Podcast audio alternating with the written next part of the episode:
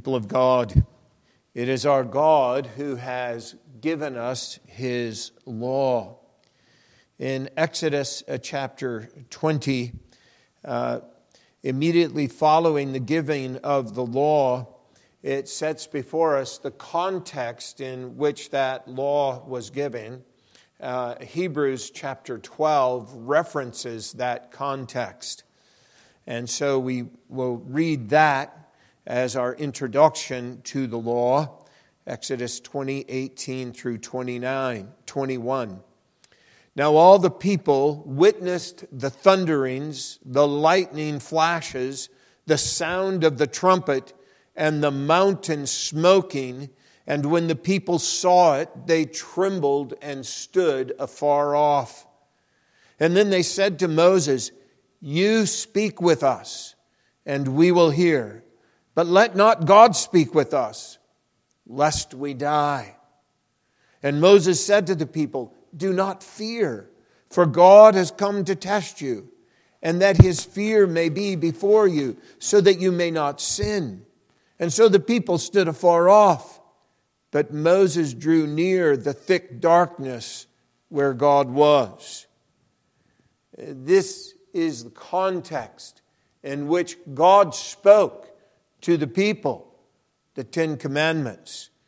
And God spoke all these words out of the thunderings and the lightning and the trumpets blaring. I am the Lord your God who brought you out of the land of Egypt, out of the house of bondage. You shall have no other gods before me.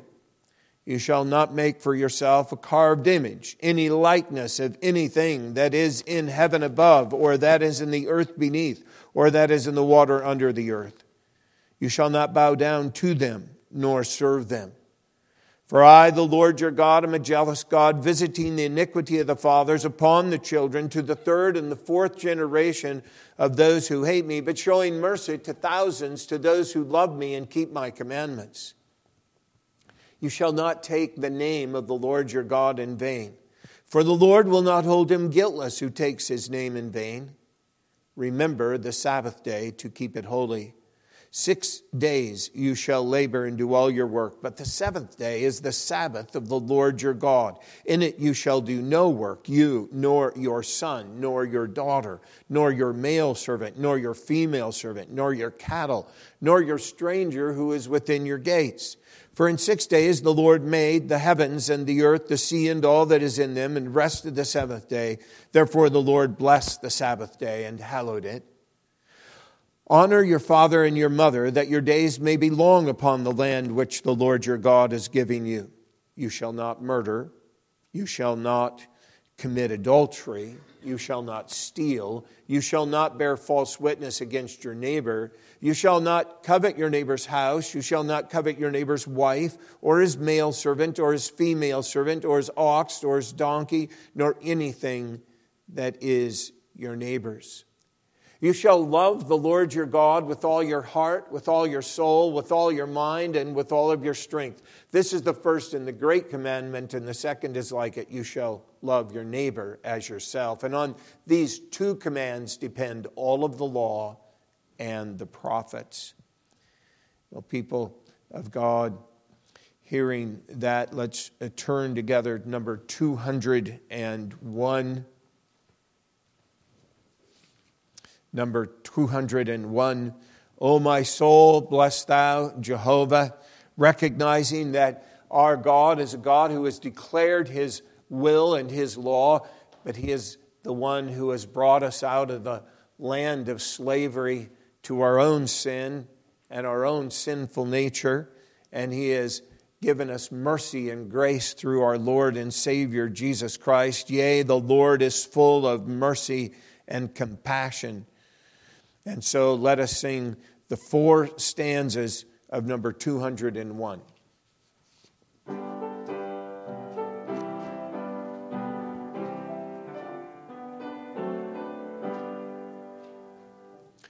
O my soul, bless thou Jehovah. All within me bless his name.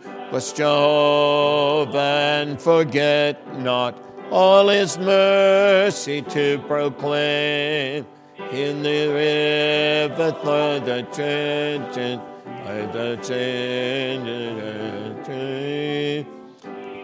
demons from destruction at its He with tender mercy crowns thee, self-defied thy full request, so that like the tireless eagle, thou with youth renewed art blessed. Righteous is the Lord in judgment unto all that are oppressed. To his people he has ever made his goodness manifest. Yea, the Lord is full of mercy and compassion for distress, slow to anger and abundant in his grace and tenderness. He will not be angry always, nor will he forever chide. Though we oft have sinned against him, still his love and grace abide. As the heavens are high above us, great his love to us has proved. Far as east from us is distant, he has all our sins removed. As a father loves his children, feeling pity for his woes, so the Lord to those who fear him mercy and compassion shows. O people of God, we look to that mercy and compassion which is demonstrated through God's gracious gift to us in our Lord and Savior Jesus Christ. And in Hebrews 12, our text for this morning, that is highlighted as it says that we worship in the presence of Jesus, described for us in Hebrews 12, verse uh, 24. To Jesus, the mediator of a new covenant, and to the blood of sprinkling that speaks better things than that of Abel. We're sprinkled with the blood of Christ. And it's in there that we have the remission of sins and that Jesus stands as that mediator uh, in the throne of glory and yet mediating on behalf of his people, on behalf of all who put their trust and faith in him. And so we rest in that great promise of the sprinkled blood of Jesus Christ. And in that confidence, people of God, we draw near unto our Lord and Savior in our morning congregational prayer. Let us pray. O gracious God and Heavenly Father, we come before you in this morning hour and we thank you, O God, that you have brought us out of the land of slavery uh, out of the Egypt of our own lives and of the world and of, of the devil, and that you have saved us through Christ. And we thank you that his blood speaks better than the blood of Abel. Abel's blood that cried for vengeance, the blood of Christ that cries for grace and mercy to the elect. And, O oh God, we give you thanks and we praise your name. And we thank you, O God, that our mediator stands at the throne and he stands at the, as it were, the mercy seat. And so, O God, we come before you not because we have exalted ourselves, not because we believe that we can just throw ourselves into your presence, but we come through that one who is the way, the truth, and the life. We come through our Lord, our Savior, our mediator, redeemer, restorer, that one who renews us by sending forth his Spirit and power. And, O Heavenly Father, we give you thanks and we praise your name that you have drawn us into your presence. And so, O God, we come.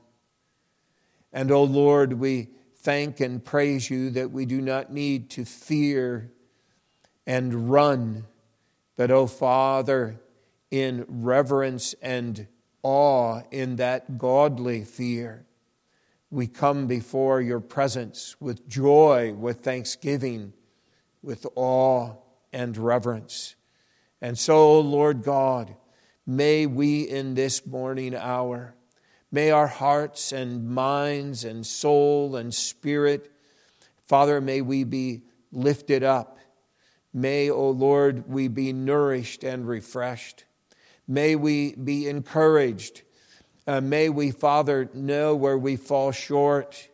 May we, Father, have our eyes focused on your promises your word, that word that comes to us through our Lord and Savior Jesus Christ. Heavenly Father, we give you thanks. And we thank you, Father, for this day that you have given us, this day of rest, this day of gladness, where we can rest from our normal labor, where we can worship. Father, where we can rest in this day, a day set aside.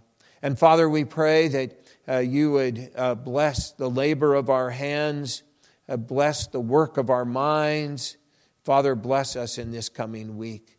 And we ask your blessing upon Daniel and Jamie, who were married on Friday. We thank you, Father, for that union. Uh, we thank you, O Father, uh, and we pray, Lord, that you would establish them in Christ, that they may grow closer and closer to Jesus and to you. And, and Father, that this uh, marriage may be that which is uh, governed and founded upon your word. And then, Father, a living testimony to our world, which so desperately needs to see the gospel manifested in the lives of your people and in the marriages of your people. And so, Father, we pray that you would establish that in our own marriages as well. Father, that there may be that visible uh, declaration of truth, gospel truth, in the way that we live and the way that we relate to one another as husband and wife. And Father, where you have so blessed as, as parents to children. And Father, we pray that uh, we may uh, then, O oh Lord, be built up in Christ and grow in Christ. O oh Lord God, we ask your continued blessing upon the ministry of this church, the fellowship of believers. We pray, O oh Heavenly Father, that you would uh, be with, uh, with Pastor uh, Mitch Dick as he brings that word and faithfully serves. We pray, Lord, that you may uplift him and, and strengthen him. Father, we pray that you would be with uh, Elder Geisen and the deacons, and we pray, Father, that they too may uh, go about their tasks with joy and that you would bring them to many green pastures.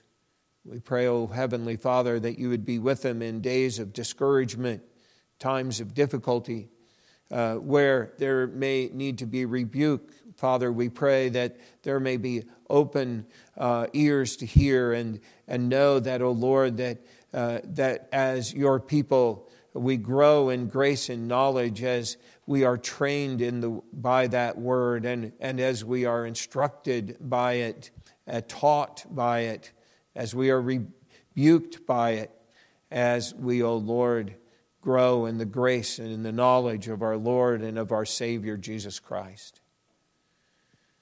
Father, we pray that uh, you would ever increase our witness to the world and to those who are lost, those who are dying. Heavenly Father, may we walk faithfully before you and may we observe the opportunity of the day uh, to bear testimony. And may your gospel truth go forth faithfully, uh, near and far. We do thank you, O God, that we are part of a a church that uh, extends far beyond these walls. And Father, may we be encouraged and rejoice in the glorious truths of your word. Heavenly Father, we now ask that you would bless us as we would continue to worship. May we worship in spirit and truth.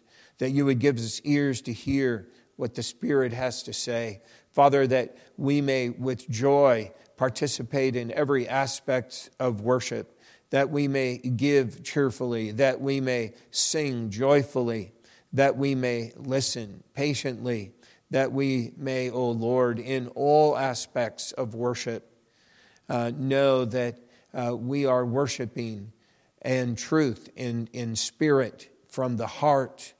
And Father, we ask that in this we may be blessed. We may be a blessing to one another. And Father, that we may bless and glorify your holy name.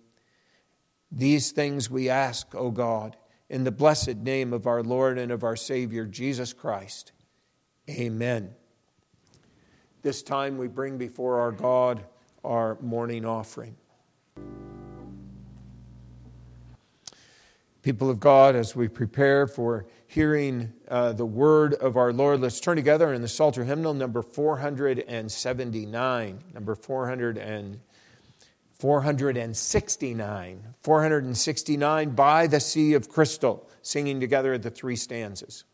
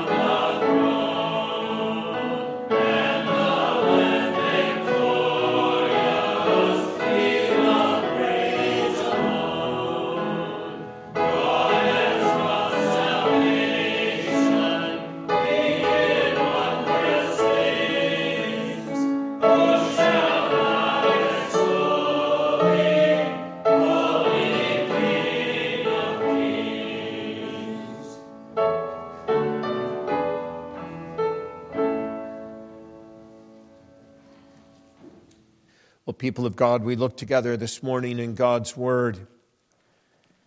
We hear that word from Hebrews chapter 12. Hebrews chapter 12. We'll begin reading verse 18 and read to the end of the chapter. People of God, hear that word of God. For you have not come to the mountain that may be touched and that burned with fire, and to blackness and darkness and tempest, and the sound of a trumpet, and the voice of words, so that those who heard it begged that the word should not be spoken to them anymore. For they could not endure what was commanded and if so much as a beast touches the mountain, it shall be stoned or shot with an arrow. And so terrifying was the sight that Moses said, I am exceedingly afraid and trembling. But you have come to Mount Zion and to the city of the living God, the heavenly Jerusalem, to an innumerable company of angels to the general assembly and the church of the firstborn who are registered in heaven, to God, the judge of all, to the spirits of just men made perfect, to Jesus, the mediator of, a new, of the new covenant, and to the blood of sprinkling that speaks better things than that of Abel. See that you do not free, refuse him who speaks. For if they did not escape who refused him who spoke on earth, much more shall we not escape if we turn away from him who speaks from heaven, whose voice then shook the earth, but now he has promised, saying, Yet once more I shake not only the earth, but also heaven. Now, this, yet once more, indicates the removal of those things which are being shaken as of things that are made, that the things which cannot be shaken may remain. Therefore, since we are receiving a kingdom which cannot be shaken, let us have grace by which we may serve God acceptably with reverence and godly fear. For our God is a consuming fire. People of God, you are called to worship with reverence and awe. And our text, our scripture, sets before us the, the reasons why we ought to worship with reverence and awe. But it does that by answering a number of questions. And those questions are kind of questions that we would ask in numerous situations. You might ask yourself, How did you get here? Where are you? Who is here with you? What are you doing? These are the questions that our scripture answers this morning. It begins in verses 18 through 22 by asking, Where are you? And first, it says, Where you are not. It first tells us where we're not. And we're not in Mount Sinai. We're not on the base of Mount Sinai. We're, we're not in uh, the wilderness. And so it makes that a point. It says, But uh, uh, for you are, have not come to the mountain. And, and that mountain is Mount Sinai. And, and it's particularly pointing out to that moment in time when God spoke the Ten Commandments to the people of Israel there on Mount Sinai. Now, certainly, when we think of not being at Mount Sinai, and this text is not simply talking about a geographical location, but it is also talking about a spiritual reality. We are not in the same place that the Israelites were at that base of that mountain.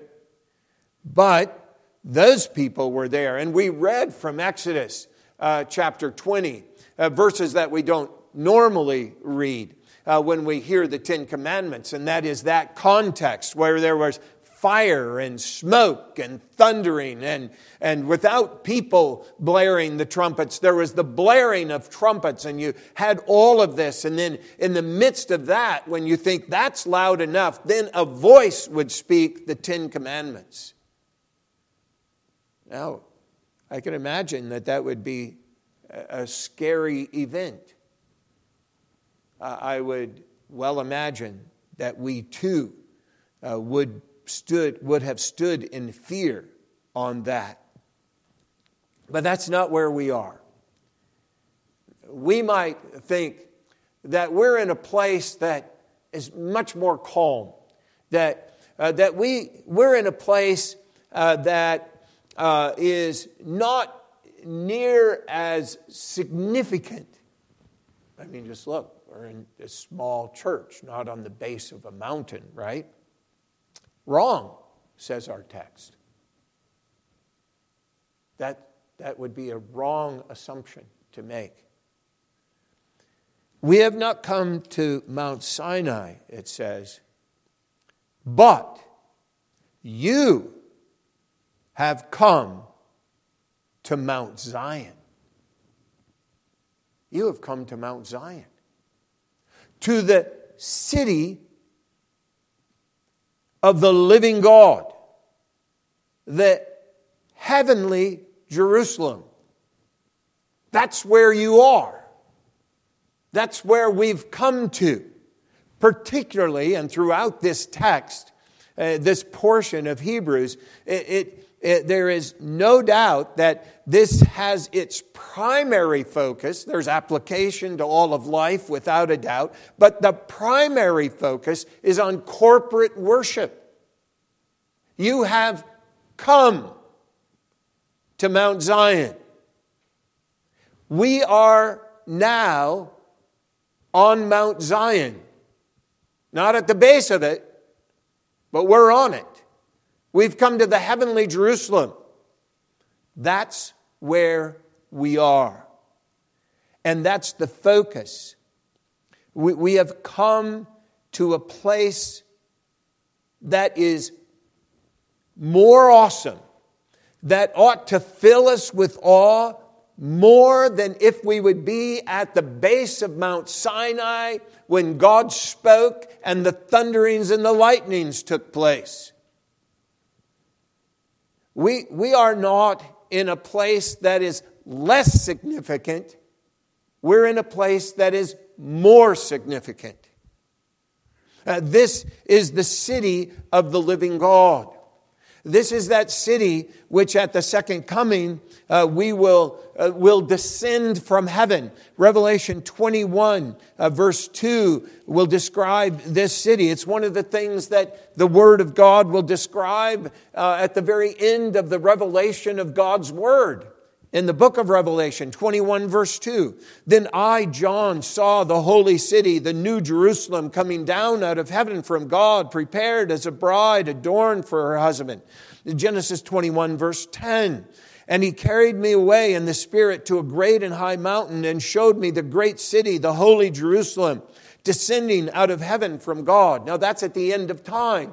But right now, that Jerusalem, that heavenly Jerusalem, is in heaven. And that's where we are. We're there. Or one of the very last verses of all of Scripture, Genesis 22, uh, verse 19, will describe it this way And if anyone takes away from the words of the book of this prophecy, God shall take away his part from the book of life, from the holy city, and from the things which are written in this book, from the holy city. And that's where we are. We are in that holy city, that heavenly Jerusalem, Mount Zion. And who's with us? Who is with us? So we have the place of worship, and then who is worshiping with us? Well, our scripture clearly declares that as well. It says that those who are worshiping in this place, this holy city, this new Jerusalem, this Mount Zion. Who is worshiping there? In verse 22, to an innumerable company of angels. That's who's worshiping with us, or us with them. That is who is worshiping. An innumerable company of angels. Do you see them? That's who we're worshiping with. Yes, if we had uh, the eyes of Elisha's servant uh, that was, would be opened, then we would see that we are in this heavenly Jerusalem and an innumerable company of angels worshiping with us or us with them.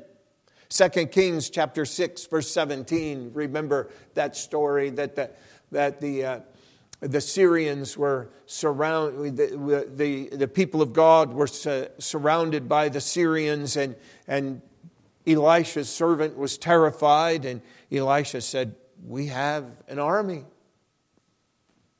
We have an innumerable company.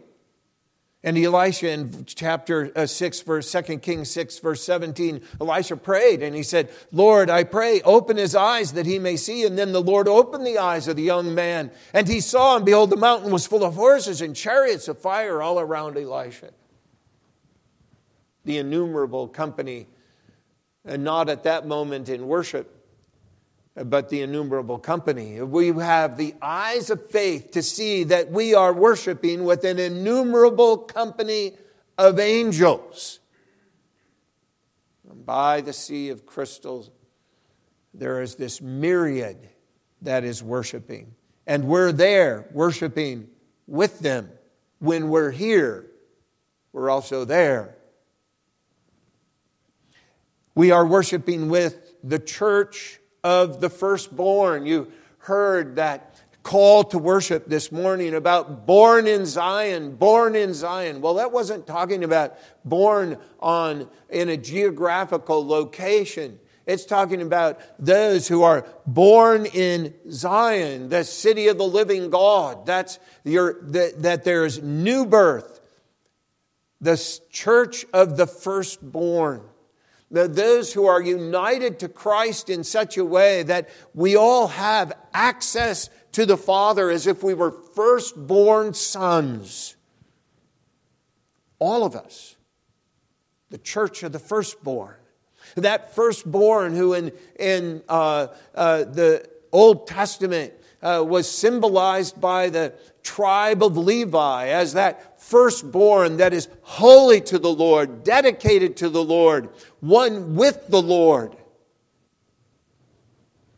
The firstborn who are saved because the blood was shed in Egypt. The blood of the lamb, the Passover lamb, the firstborn We are the church of the firstborn. And, and we know and, and just we are mindful of the word church there in the text. It's the called out ones. The, the literally meaning of, of, the, of the word church. It's, it's those who are the called out ones. And we are called by a divine call, a powerful call, an effectual call called out of the world and out of ourselves and out of Mount Zion to Mount Zion above, or the city of the, that, called out of Mount Sinai into Mount Zion. We are the church of the firstborn. We are part of that church of the firstborn. But the text would also make it clear that when it's talking about the church of the firstborn, and, and though we are clearly the ones, you have come to this. So it is the church on earth that has come to the city in heaven and to the church of the firstborn in heaven. And then it'll also make that clear in verse 20, uh, in, in, verse 23, as it talks about the church of the firstborn, but also 23 at the end, it will declare that it is the spirits of just men made perfect. The spirits of just men made perfect. Uh, that would lend us to think that this is those who are in heaven, those who are believers in heaven, those who have died and gone to heaven, the spirits, and no longer in a, in a body, but they are still men, just men. Just why? Because they have been made perfect. They have now been made in such a way that there's no thought of sin. There, there's no desire for sin. There's no ability to sin. They are now in that sense, perfect in a way that we are not.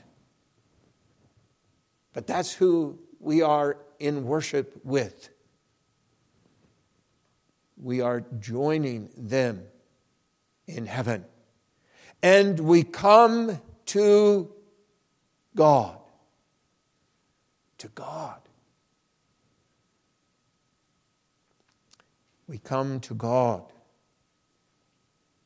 the judge of all.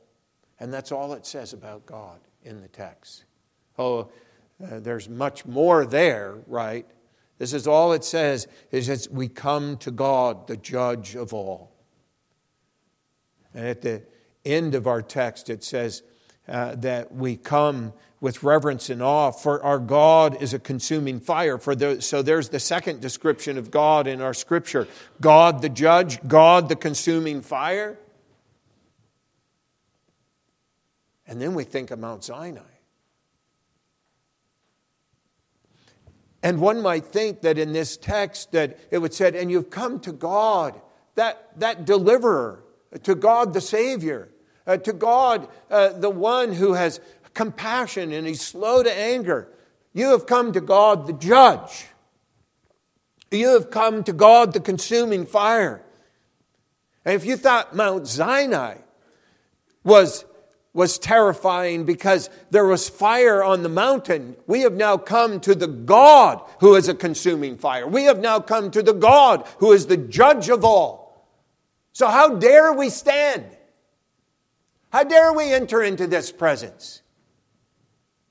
How do we dare to go to Mount Sinai? How dare do we approach the throne of God? In the book of, of, of, Hebrews, it says we have entered into the Holy of Holies as God's people. We haven't just come in a general way, we're in the Holy of Holies. How do we get there? Well, people, no person would ever just go before this judge and this consuming fire and say, I'm here. No, there's only one way that we can go. And He is there for us. We come to Jesus. We come to Jesus, the mediator of the new covenant to the blood of sprinkling that speaks better things than that of Abel. We come to Jesus. Jesus, Yeshua, the Lord saves. He will save his people from their sins. We come because our Savior is there.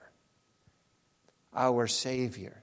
And there's many as- aspects to mediation that uh, we could dive into, but know that a, a mediator, when you think of Jesus as a mediator, you might think of an illustration of what mediation is. It's just an illustration, it doesn't dive into all the depth of it, but an illustration is that Jesus is the road. The road. Or, as Jesus said in John 14, John chapter 14, where we have those familiar words concerning the nature of a mediator and the way. John 14, we'll begin with verse 2. In my Father's house are many mansions. If it were not so, I would have told you. I go to prepare a place for you. And if I go and prepare a place for you, I will come again and receive you to myself, that where I am, there you may be also. And where I go, you know, and the way you know. And Thomas said to him, Lord, we do not know where you are going, and how can we know the way? And Jesus said to him, I am the way, the truth, and the life. No one comes to the Father except through me. If you had known me, you would know the my Father also. And from now on, you know him and have seen him. I am the way. I am the mediator. Uh, this, this declaration of Jesus being the way, he is the, the path, he is the mediates, he's the one through whom we come into the presence of the Father, is the only way. It's the only way that one could ever enter into the Holy of Holies enter into the New Jerusalem, enter into Mount Zion. It is the only way we can enter into God's very presence is through Jesus. That's why we pray so often, although not not there isn't a command that says every single time you pray that you have to say this because Jesus in his Lord's prayer didn't put this at the end of that prayer even but in every way we think in terms of this, the only way we can pray to enter into the presence of God, the only way we can enter into the presence of God in our worship, the only way is through Jesus. And that's why when we pray, we say, in Jesus' name. In Jesus' name. Because there's no other name by which we can enter into this heavenly Jerusalem, into the presence of God. There's no way we can do that and not stand in utter terror and flee and call on the mountains to hide us and cover us. It is because we've been covered in the blood of Jesus. We have been sprinkled with the blood. And because we have been sprinkled with the blood and Jesus is our mediator, now we can, without dread, without the fear of fright that makes us run or calls on the mountains to cover us or keeps us from even striving to go into the presence of God, we come with a confidence and a love and a gratitude and a spirit of worship and awe and reverence because we have been covered with the blood or sprinkled, better yet, sprinkled in the blood of Christ. Now, there are so many places that would talk about that sprinkling. We can think of the Passover lamb itself. In Exodus 24, 6 through 8, one instance of that blood as the old covenant is ratified, as it's instituted. Beginning with verse 6. And Moses took half the blood and put it in basins, and half the blood he sprinkled on the altar. And he took the book of the covenant and read it in the hearing of the people, and they said, All that the Lord has said we will do and be obedient. And Moses took the blood and sprinkled it on the people and said, This is the blood of the covenant which the Lord has made with you according to all these words. And Moses went up also, Aaron, Nadab, and Abihu, and the 70 elders. And he speaks to all of these. And, and all of this is in that context of being sprinkled with the blood. But that was the shadow. That was the, the anticipation of the blood of Jesus, which speaks better than the blood of Abel, which speaks better than the blood of the Old Testament sacrifices. It is that good news that through the shed blood of Jesus Christ we are washed clean, we are set apart, we are renewed and anointed. The blood, the sprinkled blood of Jesus Christ. That blood which Jesus declared to be the blood of the new covenant in 1 Corinthians 11, uh, verse 25. 1 Corinthians 11, verse 25. In the same manner, he also took the cup after supper, saying, This cup is the new covenant in my blood. This do as often as ye drink it in remembrance of me. This blood of the covenant, this blood of Christ, that is the reason we do not have to stand in absolute dread of the judge who is God.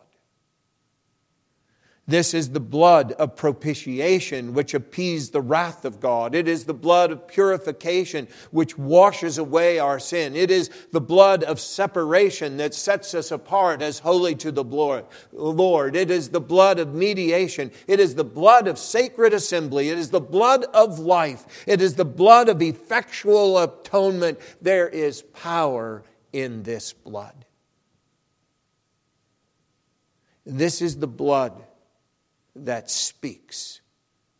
You see, people of God, in the context of this worship service, there is an anticipation of a word being spoken.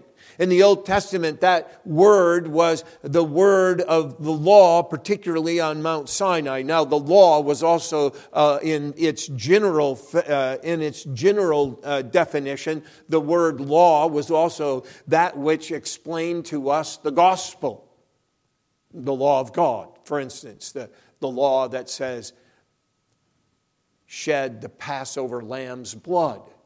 That's a law.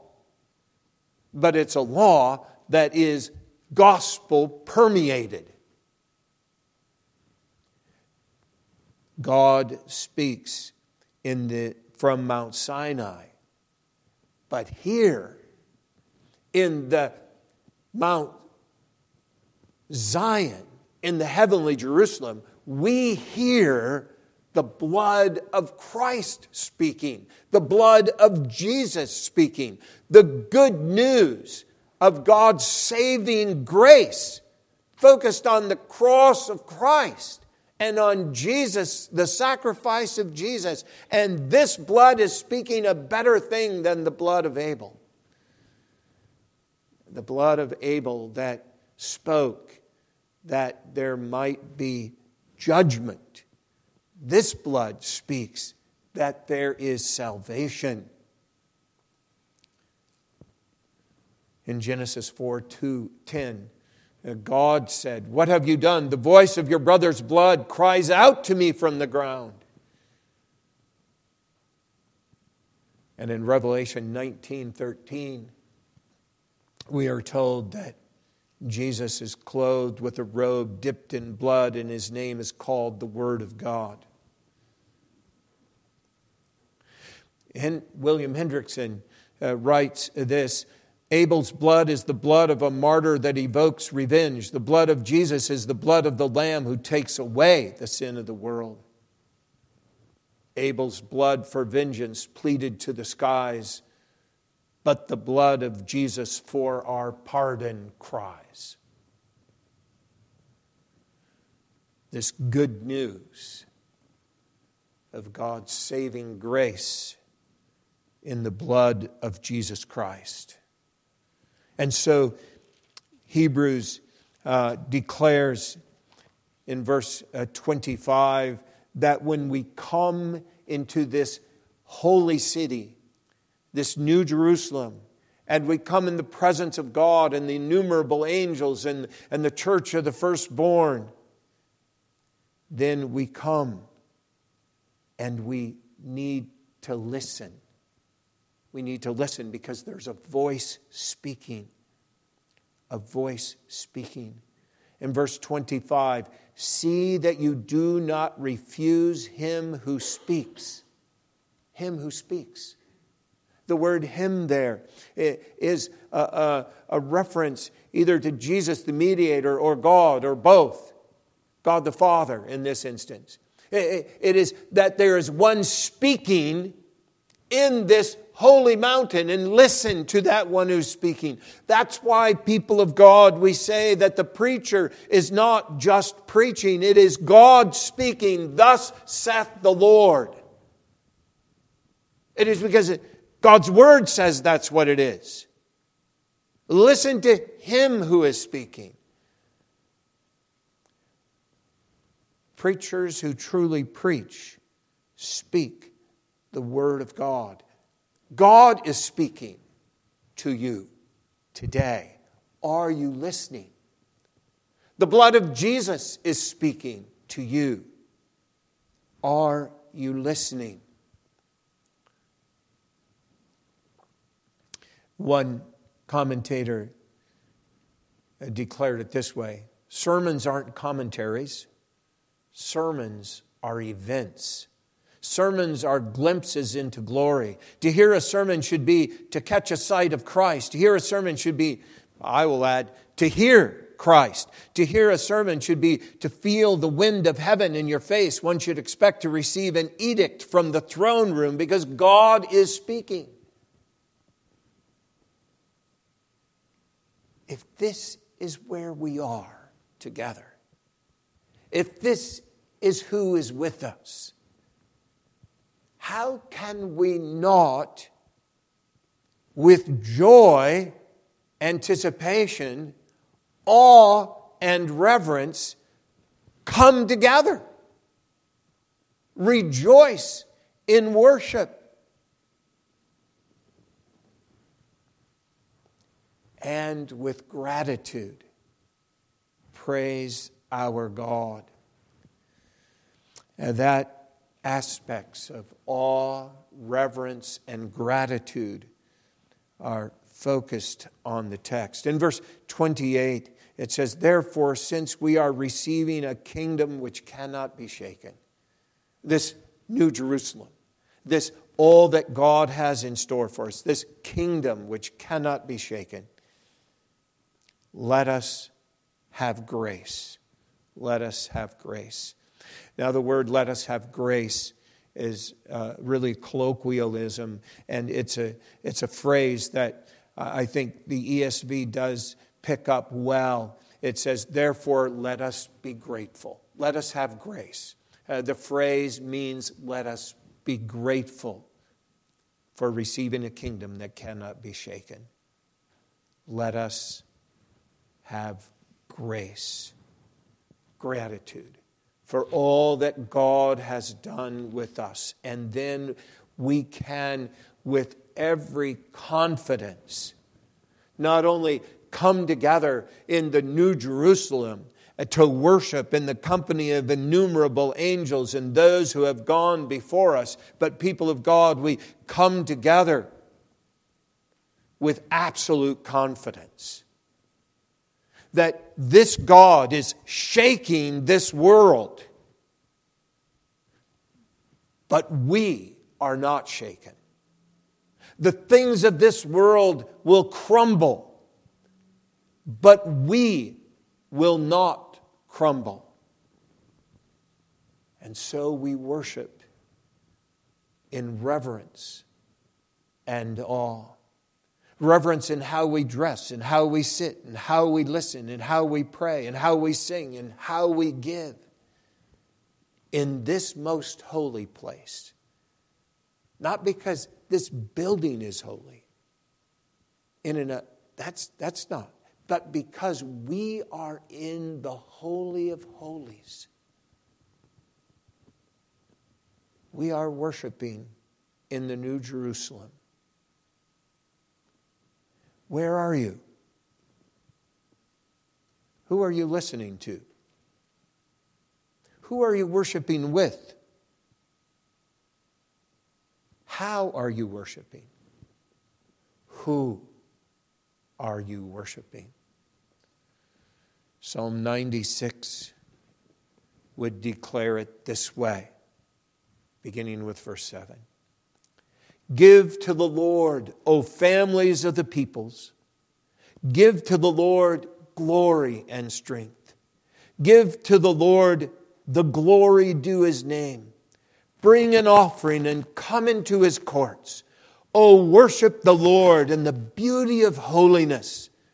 Tremble before him, all the earth. Say among the nations, the Lord reigns. The world also is firmly established, it shall not be moved. He shall judge the peoples righteously. Amen. Gracious God and Heavenly Father, may our eyes of faith behold clearly where we are, who is with us, and that we worship you, our God sprinkled in the blood of Jesus, our mediator. O Heavenly Father, grant that we, O God, as your people, may be uplifted and strengthened, even as we stand in awe and we worship with reverence and gratitude and absolute confidence that you are the God who accomplishes all that you set out to do.